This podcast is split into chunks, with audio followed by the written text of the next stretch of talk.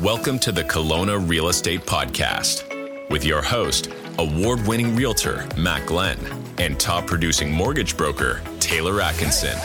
Professionals in the industry, enthusiastic entrepreneurs, and successful investors. When it comes to real estate, we're all in.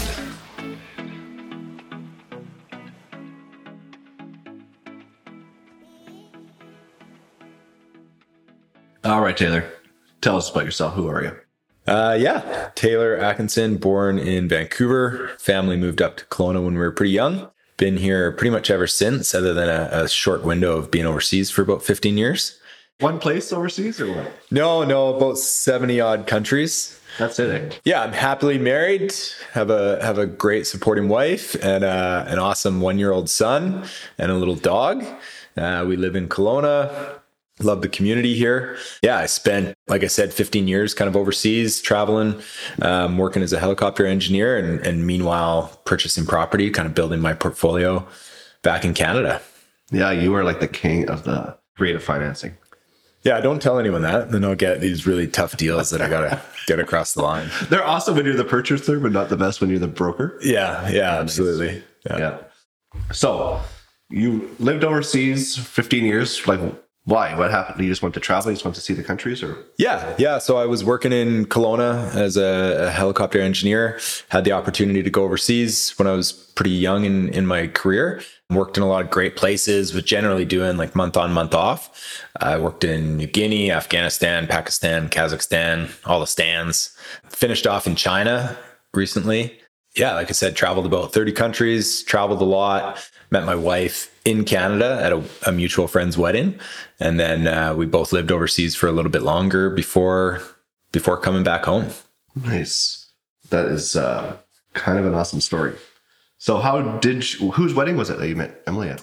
Yeah, as a friend on the island, so she was friends with the the bride. I was friends with the groom, and uh, I, honestly, I was surprised to get an invite. So you know, I just I showed up. Serendipitous. Yeah, yeah, it was really fortunate timing. I wasn't drinking at the time because I was I was going to do an Ironman the next week. Yeah. Uh, so that was kind of my training was just sobriety.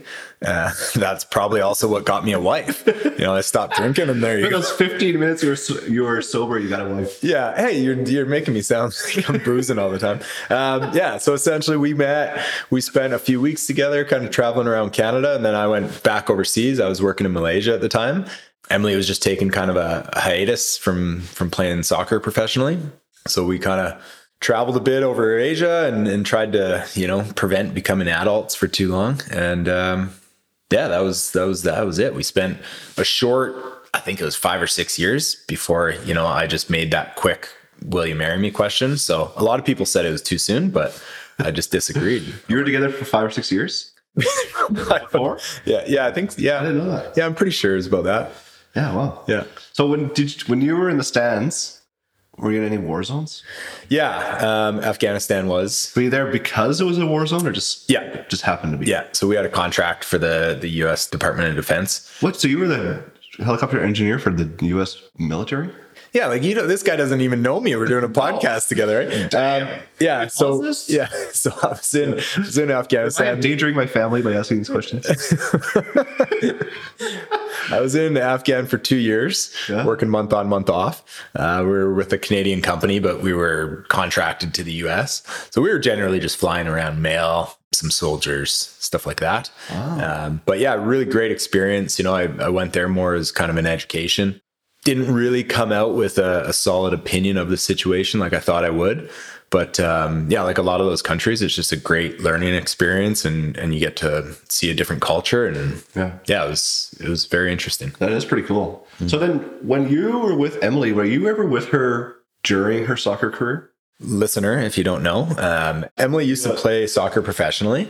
So after the last Women's World Cup in 2015, I think in Canada, that's when she basically retired, and that's when we met. So I, I never really saw that part of her life. Interesting. Yeah. Cool. Then so then you were together, and then you guys got married when twenty twenty one or twenty twenty. Yes. I don't know what year is it now. Uh, yeah, it was it was in February 2020. I think I met you guys either right before or right after you got married. Yeah, it would have been uh, yeah right in that time frame actually because Yeah. we we went to the island and eloped. Yeah. Just couldn't- the invite. Yeah, w- hence hence elope. Um, yeah, we didn't tell anyone, and it was it was great that way. Secretly, I loved it. Yeah. COVID kind of canceled our wedding for two years in a row, and yeah, thank So you. your wedding did get COVID. So yeah, that must have been 2021 then. Uh, well, my wedding didn't get COVID, but Sorry. yeah, Sorry. COVIDized. yeah, COVID. Yeah, we we had to postpone and postpone, and then finally we just said, screw it. You know, you can't stop love. Yeah, that is funny. That so a friend of mine, he also had two weddings canceled. So he had big weddings. So he had 110 or 100 in the hundreds. people. Wait, with two different wives? No, two different cancellations. And then the third wedding, the venue they picked would allow them during COVID, but they could only have 50 people. Ah. So he sent all the people, 100 and oh. something people, his invitation, but then he had to send reverse, what, do you, what are they called? Reverse invitations? Yeah. wh- so where did you fall? I, I was right in the, I was in the original. So I got the original. Oh, you were uh, you were 49th and 50th. yeah, pretty much. Yeah. Nice. So it was, uh, yeah, very funny situation, not an enviable situation. Yeah, that would be tough. So that did, if you elope, you don't have to worry about that. Yeah, and that that's part of the reason. But um, yeah, we had a great time. Salt Spring Island, little Yeah. little wood fire cabin, and uh, just us and our dog, and yeah, yeah, Nice. So was it literally just you two? yeah. And then a photographer who was also the witness, and Yeah. she brought her mom as the witness. We didn't obviously know them, and then the the guy that we said I do's with. Wow. So did you did you find him there or did you pre-arrange that? Yeah, E- Emily was really in charge of all this. You're like, I be honest, I, I don't even know where our marriage Yeah. certificate is, but it, it happened. Yeah. you got the who down, and that's the most important. Yeah. Yeah. Yeah. That was my role. Yeah. Yeah, actually, we we got engaged in Morocco. Um, yeah, so like I was trying to get engaged forever. You know, everybody knows that. Yeah. But yeah, I had this ring with me for for a couple months, and then uh, we went backpacking. Kind of, we were doing a trip around Africa and Europe. Yeah. and uh, I think she thought that we like I was going to originally propose on that trip, and then after a few weeks, she was like. There's no way he's carrying around a ring This ring for the like in a backpack in hostels. Expect, and then so she just gave up on it. So I threw the ring in a wetsuit, and uh, we were surfing that day. So I, I paddled out with the ring in my wetsuit, and I figured, you know what? If the ring falls out, that's just fate. Like it won't happen. And anyway, so when I got past the break, the ring was still there, and I, I called her over, and yeah, we got put the ring on the wrong hand out there. um, So that's got to be her mistake because if you ask, absolutely, she gave me the wrong hand. yeah, her mistake. yeah, Yeah, I think that might have happened with my wife too. Yeah. So So how did, did you have a pocket in your wetsuit? no, I just I literally put it up my sleeve. Holy shit, dude, that is dangerous. I know, and I couldn't get insurance on the ring at the time either. God, so- I wouldn't insure you either. yeah. yeah. Well, that's when I got married. We got married in Tofino, and I had a ring. I had to carry this ring for like twelve hours. I can't imagine weeks. But my mother-in-law sewed it into my underwear, like literally permanently sewed. So before we got to Tofino, and then we were walking around on the beach. I wanted to do a moonlit on the beach proposal, Nice. which I did, which was wicked. But I had to figure out how to cut it out of my boxers before. And so then I was only freewheeling for only like 20 minutes and I still couldn't handle that. So I could not imagine when wet. So Why? what- Sorry, why did it have to get sewn into the boxers? Like I you wouldn't lose it. pockets? I was so I wouldn't lose it. And I was like, we weren't doing anything except for getting in the car and driving to Tofino. From here, it takes like what, 12 hours or something? yeah. It- well, depending on the ferry and stuff. So uh, my mother-in-law, So she obviously knew you were like, "Hey, I'm," you know, you got permission. my mother-in-law, Yeah. oh yeah, I got permission, and then we went and we actually went and picked out the ring together. It was kind of nice. Oh, cool. And then so she did that. So we, I told her my plan. So she helped me do it. So I had that thing. It was nowhere. I didn't lose myself. So, you, like Becca wasn't, it didn't raise any flags, being like, "Why is no. Matt carrying around a pair of No. scissors in his pocket?" I Like, didn't have any scissors. How are you best. Yeah, just had to use my teeth. just get a, a shell on the beach and just start cutting it out? Yeah, no. I had a rib removed, similar to Marilyn Manson, but for this situation, oh my god. Uh, No, I'm but- sorry, listener. yeah, yeah, we went there. Yeah. But uh no, I got that. I, I can't remember how I opened it, but it was something to do with a shell, maybe a rock. But I got it out, walked on the beach, and yeah, did the thing. It was awesome. I think she put out her wrong hand too. Right on. So how did you get into real estate investing. How did you get into real estate? What was the first purchase you bought? Yeah. So when I was working uh, years ago, surrounded by some helicopter guys, they kind of coached me through, you know, how to build wealth, and and real estate was one of those asset classes that they, you know, heavily. So you started to learn about real estate before you even bought real estate. Yeah, they gave me the Rich Dad Poor Dad book, Oh, yeah. um, which you know if no one's read, they they definitely should. It's super easy. Everybody read. should read that book. It just makes it so basic.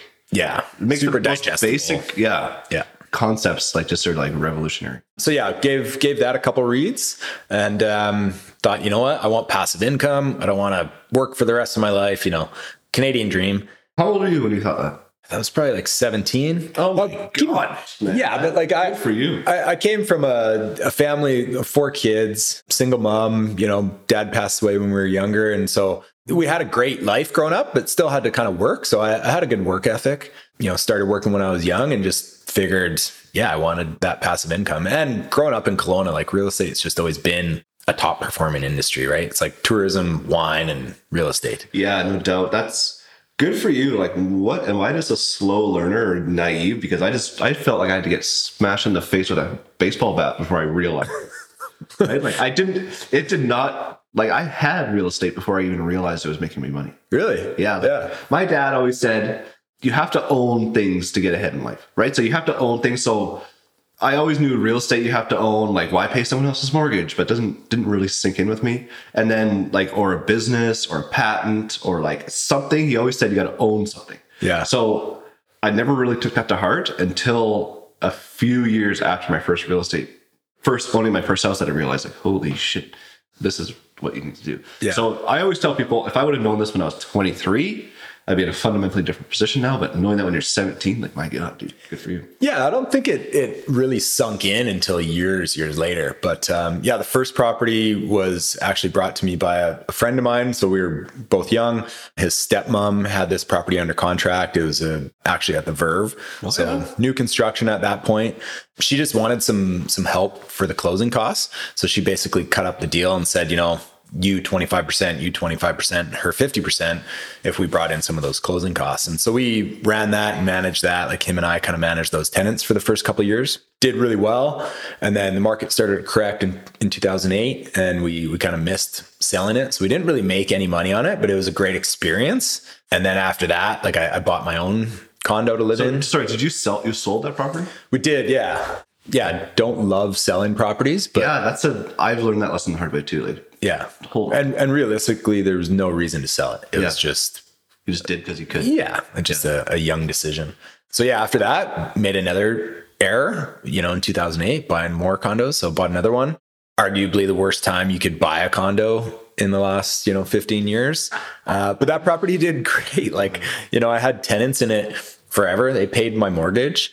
Didn't really cash flow a lot, but just kept chipping away at it and sold that last year I think I bought it for 300, sold it for 450. And that was when you could put 5% down. So I put 5% down over a three month period. So basically 5,000 bucks every month for three months until the developer let me have it.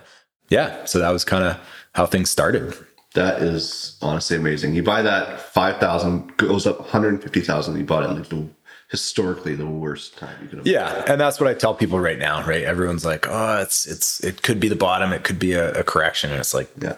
Well, judging by my TikTok comments, the world's going to end in about three days. But oh God, we better get this released fast then. yeah, I know.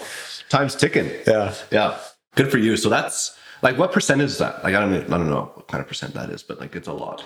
Yeah, I mean, realistically, over a ten-year period, like real estate's doubled in Kelowna. Yeah. um, you know, mine was essentially half of that, but it's different asset classes, right? Like buying a pre-built condo in in that time frame, there was a lot of surplus on the market, but still, to get a one hundred fifty thousand dollar return on fifteen thousand dollars, you know, it was it's a no-brainer, right? If you if you ask someone that now, they'd obviously go back and answer yes, but at the time, it's a tough decision to make. Yeah. Obviously hindsight is twenty twenty. Good for you. That's uh so then what happened? After you sold that, you decided to buy your own? Yeah, so I kind of I was on pause for a little while. Again, for no reason. I just didn't know the power of real estate. I guess. Yeah. Was working overseas. Was- Probably a little scared after the tw- 2008 thing. Yeah, no, I, w- I wasn't really. I just I was overseas. I was renting my place out to friends, family. Who it was like a revolving door of people. It worked out fine for me. I didn't really care about it that much. I was enjoying living in a hostel, living out of a bag. Yeah. Became a resident of Panama, so like you know zero percent tax for foreign income. Did did that whole kind of overseas lifestyle, and then as I started to think about it, I thought, okay, the, the next step in real estate is logically multifamily. You know, you definitely go from a $300,000 condo to a 23 unit multifamily place that you've never seen before. Yeah. So um, again, I just didn't know what I didn't know. Found this property, made an offer on it. I wasn't represented by a realtor. I'm sorry. Um, Kick your ass later. yeah, no, seriously, someone should have. Because, like you said, it doesn't cost you anything on the purchase. But yeah, it, they, I'm sure they could have saved me some That deal- negotiating. Yeah, but that deal was like quite like you had some seriously creative financing for that, didn't you? Yeah, so I brought to the table, you know, my own money, obviously, but then I did a partial syndication, mostly by promissory notes. So bringing in investors, um, I provided them with like 11 or 12% return on investment, paid out quarterly, and I was able to pay them out faster because the building performed pretty well. So they did well, and I, I was able to get into that So- asset class. How did you learn how to do that? Like, how did you even start to do that? I don't know. You know, you listen to these podcasts, like these two idiots recording a podcast in yeah. someone's basement, and you you just hear about these things, and then you think it's possible, and it's like a one percent chance that this stuff actually kind of happens. But I don't know. A lot higher than that. You're you're doing it.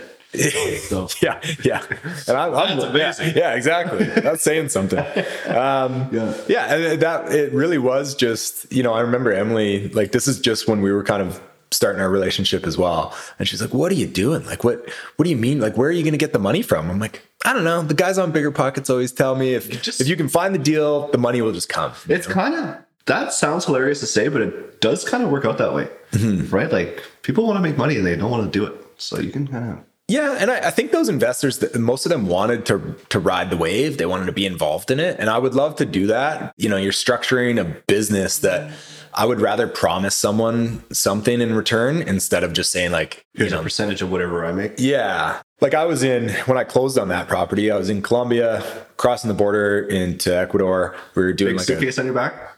yeah, yeah, exactly. Yeah, I was doing a, a mountaineering trip. Don't ask what was in the bag. yeah, yeah. I was. No, that's how I paid for it. all, Yeah. Um, Yeah. yeah. So like coffee beans, obviously coffee's big, big Yeah, product down there. That's what I was thinking. Yeah. Like I, I traveled across the border. We're doing a mountaineering trip with a, a good buddy of mine. I had like seven bucks in my pocket because I was literally like everything was maxed out to make sure this property closed. And then the washing machine broke on like day one because someone threw some carpenter nails in it and it just destroyed the barrel. That's a tenant story. Yeah, exactly. The tenant class wasn't ideal, but you know, it, it just yeah, it kept going along. I kept paying the bills, and and you know, it just started to perform better and better. It wasn't actually until like somebody passed away in the building that we had to renovate one of the units, and then once we renovated it, it was obviously more attractive to a different tenant class, and we saw some opportunity to kind of lift those units cosmetically and provide a better place for people to live. So sorry, Joe. He was a great guy, but yeah, he's in a better place now. Yeah, sounds like it. Yeah. That so that where was that? That was in the Yes. 50s, right? Yeah. So that's in Creston. Still have that property. Nice. Um, so Have you renovated all the units now? Yeah, so we've renovated 20 of the units, uh, replaced all the patio doors and railings. So spent a lot of money on it, spent a lot of work. Have been out there a few times myself. But there was such a value add, like on commercial real estate, you know, it's so easy to increase the NOI, and that's just reflective on the the value of it, Yeah. the- you know, based on the cap rate at So the time. is it all residential units? Those are, yeah. Okay. Yeah. Nice. Good for you. Yeah. And then shortly after that, bought a single family place in Kelowna. So it's split level, up and down. Family member lives upstairs and, and downstairs we we it out. And then again, pretty much a year after that, there was a, a great opportunity in Vernon, uh, 46 strata unit building, and 43 of the strata units were for sale. That was a pretty creative deal as well. So it, it got brought to me by a, a friend of mine who's a realtor. I was in China at the time, and you know, I said I I can review this real quick. I'm just jumping on a plane, and by the time I landed, it was like an hour. I gave him a call. I said I'd love to make it work, but like financially, I can't come up with that down payment unless there's going to be a vendor take back. So it was really cool how we we structured the deal because there was 13 residential units and 33 commercial. So we did the 33 commercial on a, um, a conventional mortgage through a local credit union, and then we did the 13 residential on a vendor take back, meaning that the the seller of the building had enough equity that he could essentially like carry the mortgage for me, and they were great terms. Like well, nowadays they're great terms. Then everyone thought they were okay, but it was four percent interest only payments. Oh, nice. Yeah, it was insane. There must have been was there forty six different titles? That, Yeah. So that Yeah. that would make sense. Then he could use the equity in those. Yeah. So we that's what I mean. So we did the 33 titles purchased on the commercial Yeah. and we did that through a conventional mortgage. And we weighted the residential units like with a bit more value. So when I went to the bank with the commercial units that were slightly undervalued, it was it was more appealing to the bank. And then the vendor take back on the 13 bought those with him with no real planned exit strategy other than I'll just slowly build equity and, and save up some money and I'll pay him out maybe after five years. But when we came home, Emily and I moved to Vernon. We lived in one of the units. We should have put it on uh, home and garden television because like it was every day was a pretty good laugh. But yeah, we physically lived there. We we got there, 300 square feet, blow up mattress, a lawn chair, and some tools, and we just started renovating. So we we essentially you know evicted most of the tenants, gave them first right of refusal. So a lot of those tenants moved back in Yeah. for a higher rate, obviously. Yeah. But yeah, really added just a beautiful design by Emily and um, a lot of a lot of work by both of us. But yeah, after eight months, we renovated all 13 units, tiled bathrooms, um, backsplash, everything, new vanities, like like pretty good upgrades, and uh, essentially doubled the rents, which pretty much doubled the value. Could then go to the bank, do a refi, pull out a bunch of that equity, pay off the vendor take back, and have a bit of cash in our pocket to just roll that over and into more properties. Damn. So you did all that, and you during that deal, you were not even in Canada. You were in China. No, we were. This, this is when we just got back to Canada. Oh, so he gave you the deal on your way home.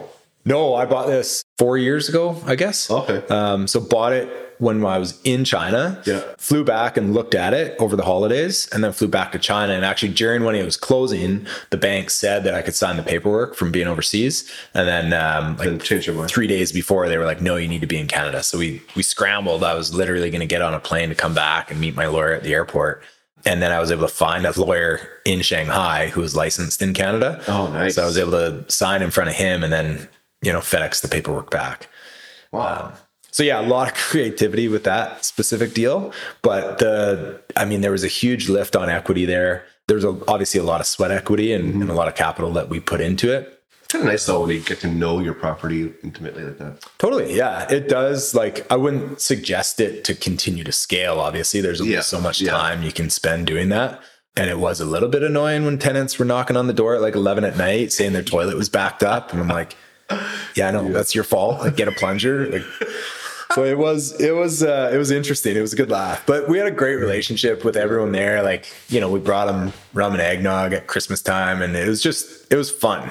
And then on the commercial side, like we've seen a great response by tenants by putting money back into the building. Yeah. And yeah, I have an awesome property manager out there that, that really looks after things for me. So kind of lets me focus on other things. So you're gonna keep that one for the long term, Yeah, definitely. and the one in Creston you're gonna keep for the long term. Yeah, I don't know if uh, if listeners interested in making an offer. Um, I mean, we've kind of done what we needed to do value add wise. Yeah. I don't think there's many more opportunities that I can take advantage of with that. So it cash flows great. Like it's hard to let go. I never want to sell properties, but I am looking at you know repositioning that asset elsewhere, specifically more in the Okanagan. Just it's nicer to be closer to home.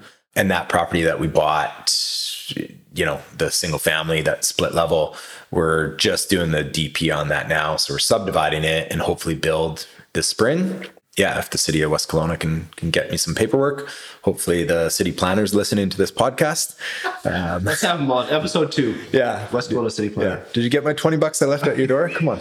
So, I mean, yeah, ideally, eh, you know, sink some capital into that. It would be a really fun project to build. And the way I kind of justified the numbers, like there's not a huge cash out for me on that property, but we bought the first one for 660. Call it, I'm going to build this next one for about a million. So I'll be into it for a million six. That gives me four doors because this new build's going to be a split level two with a, a legal suite. Yeah. You know, so that's 400 grand a door for single family. Like you can't find that in Kelowna. Yeah. And then the return on investment, like they're going to rent for about 2,500 a month. So again, anything you can buy for 400 that's going to rent for 2,500, like really hard to find those. So that's kind of the plan. And if we, if we sell that, we do. But at the end of the day, like it's just a fun educational project to be part of. So Yeah, that's awesome. Um, yeah, and then kind of in between those, we've we've bought some Airbnbs, we've done some joint ventures. One of them went terribly wrong, one of them went terribly right. Learned some lessons there, and yeah, just just constantly kind of working on the portfolio, and hopefully done our addition renovation on our own house pretty soon. So yep. Drive by that all the time, looking better every day. Yeah, So d- Emily also has some places on the island, or she didn't? Does she still? Yeah, yeah, she does. So yeah, she bought two condos on the island Yeah. years ago. Yeah. Well, not years ago, but like say four four years ago and two years ago. One for like a hundred grand, and now I think it's at probably two fifty, and the other one's similar. And we just sold that a few months ago. Oh, nice. Um, and again, we weren't selling these properties because we were trying to time the market. We are just selling it because we are repositioning asset classes. So Yeah. sinking a lot of money into doing the addition and our, our renovation at our house.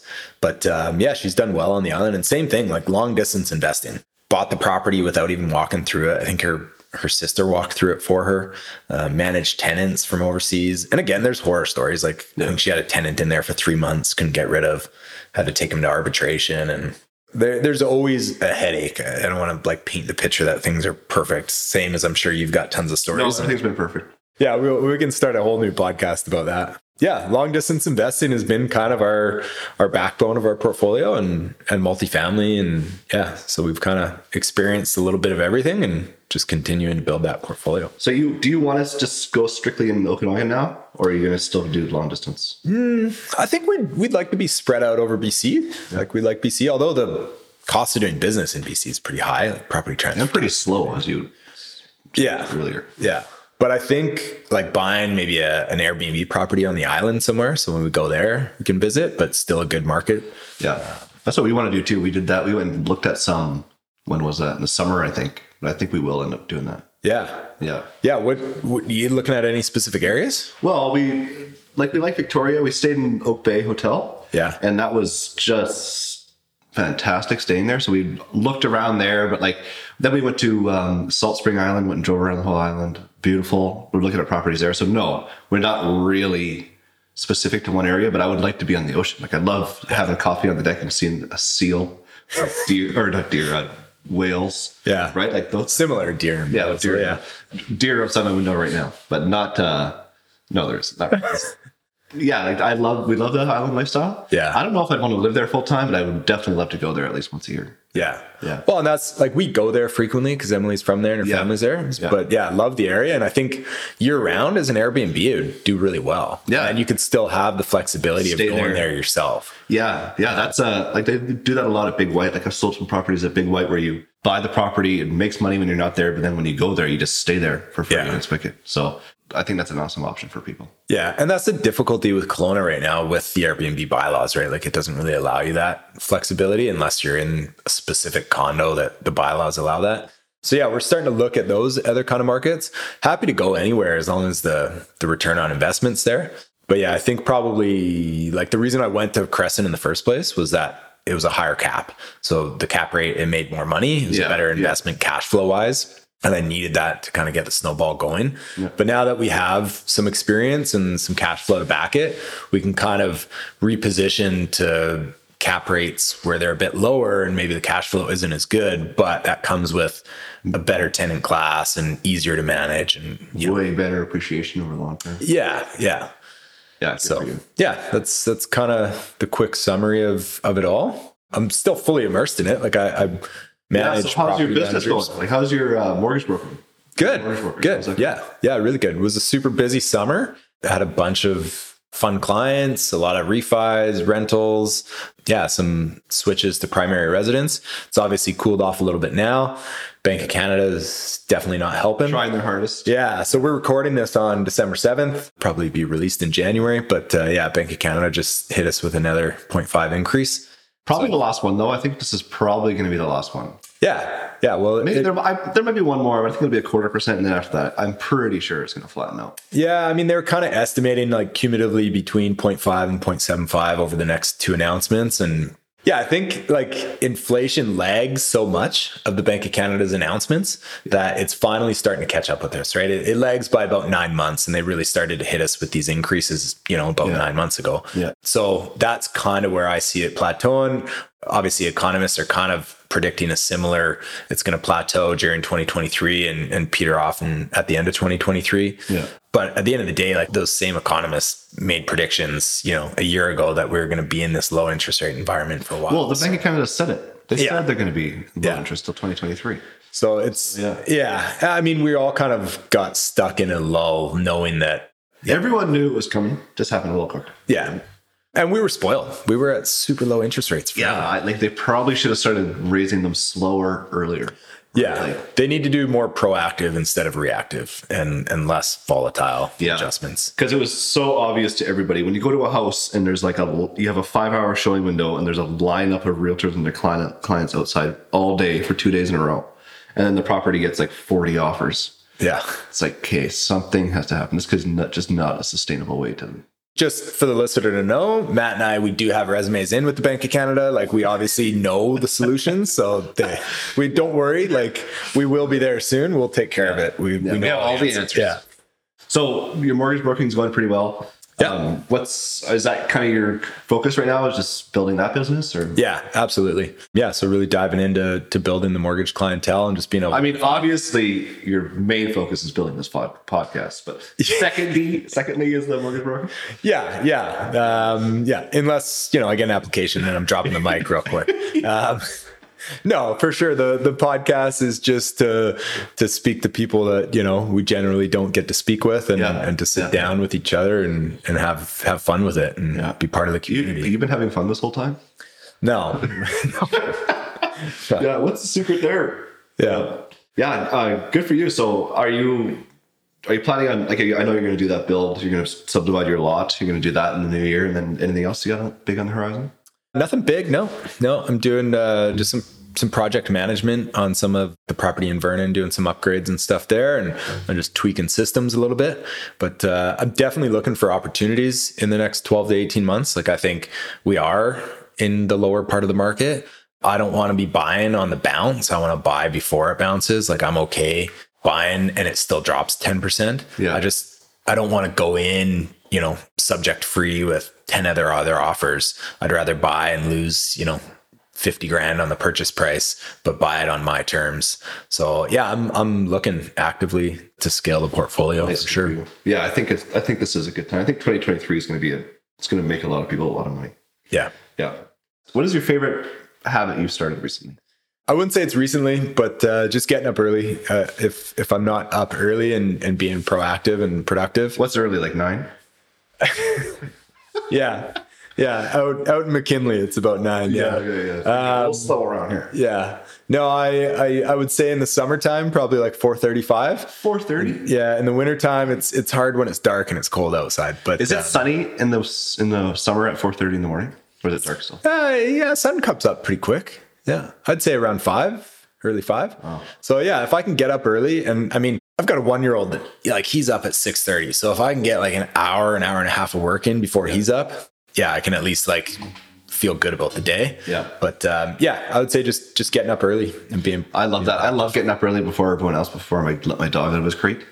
So nice to have a peaceful house before uh, mayhem erupts. So, Yeah. yeah, good for you. That's a good one. We're gonna lose listeners. A dog's in a crate. He doesn't sleep in bed with you. On. I, wish our last dog, our other dog sleeps right beside me. This dog, he loves his crate. Can't take it away. More his decision than ours. Oh yeah, yeah. No, the, the door's open on the crate for sure. No, Yeah. no, it's not. It's close. uh, okay, what is your the favorite thing you bought for under five thousand? I'm gonna say uh, this podcast equipment. I- I'm, I'm pretty stoked with the turnout of it. Yeah. Hopefully it sounds It's good. not even all here yet, is it? I don't know. I think we're getting pretty close. Didn't we? Don't we have another mic on order? Right. Yeah. Another mic because, guys, guess what? We are gonna bring on guests. It's not just gonna be us. I know how much you love it, but Yeah. So yeah, once we get that that other mic, you guys will be blown away. yeah, yeah. Just wait for it. If you could purchase property in the Okanagan, what and where would you buy it? Yeah, okay. I'll I'll split the question up much like I think you did for rental and kind of my own Yeah, okay. primary use. Yeah. Um dying to get a property at Big White. You know, I just want to be up there in the I wintertime. have one listed. oh, yeah. I, I Just kidding. yeah, I think it's under contract. Isn't it? Yes, it is. Yeah. Yeah, no, I would love to be at Big White. I think, yeah, being able to do a couple laps and go inside and, and yeah, it'd be nice to be up there for the winter.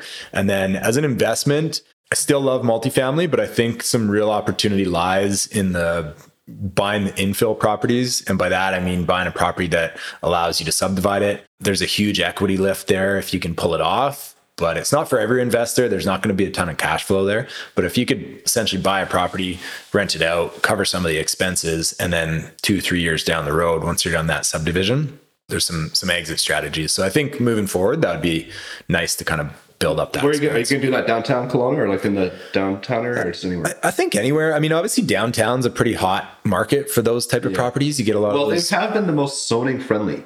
Yeah. I think that's changing.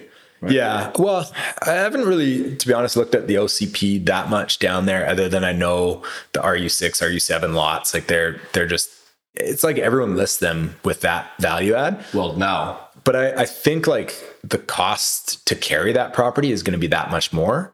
So like the property in West Kelowna, I, I, I think, you know, you could buy it for a much less value, still have the rent cover the expenses and, and be able to subdivide it and see that lift in the future. So yeah, we'll see. It's mostly uh, at that point just for the experience. But yeah, those would be the two properties. that's awesome. I know that also the zoning is changing for buy, for um, duplexes that you can have suites and duplexes. Yeah. And that- probably they're going to have, uh, so that's like if you buy a full duplex, you can have, that it could be a duplex to a fourplex pretty quick. Yeah. And they should. Like you need to densify They the city. It's no sense. You, they're, half of them already have suites. You might as well not make it, everyone feel like criminals for doing it. Yeah. Seriously, they're already happening. So Yeah. yeah, that's a good one. That is a. Also, I think actually legal suites are going to become easier to do too. Like, do you mean on the build or converting? Converting. Yeah, I I was recently on another podcast. I know. Sorry, I'm, I'm double dipping. Um, Snuck it, not but that was one of his questions was like the cost to convert an illegal suite to legal, and you know if there's an opportunity for investments there. I don't know. I maybe in this market there would be if things are slower, but I think you know six, 12 months ago, no one cared if it was legal or illegal. People still know that. Yeah, people still don't care if it's legal. Like Yeah. a tenant is not going to be like, "Is this a legal suite?" Because it makes literally no difference to them.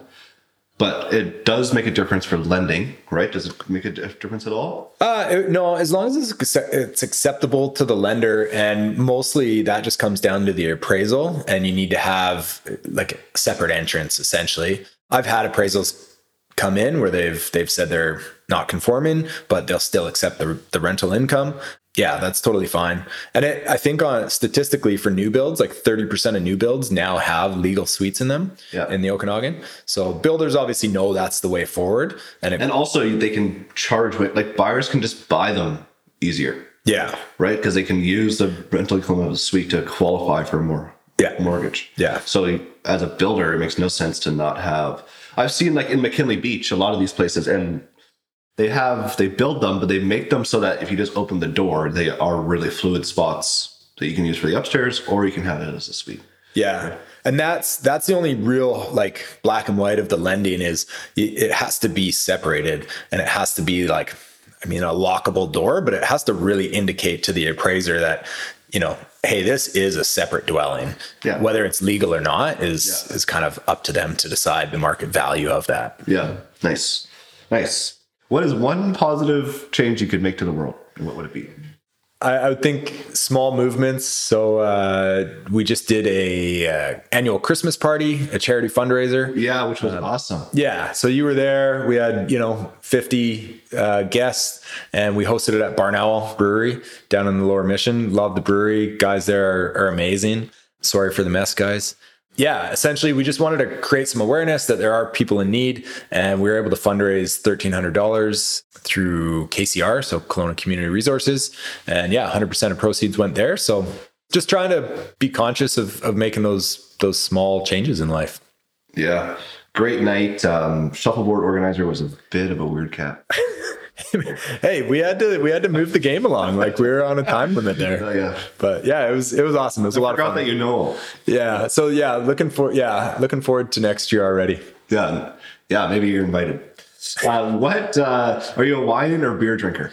Uh, both at the same time. Yeah, me too. Yeah, definitely. No, I, I, yeah, I do love them both, but um, I'm probably more of a beer guy. Uh, Okay. hazy IPA, wheat beer, that kind of stuff. Okay, here's a question for you.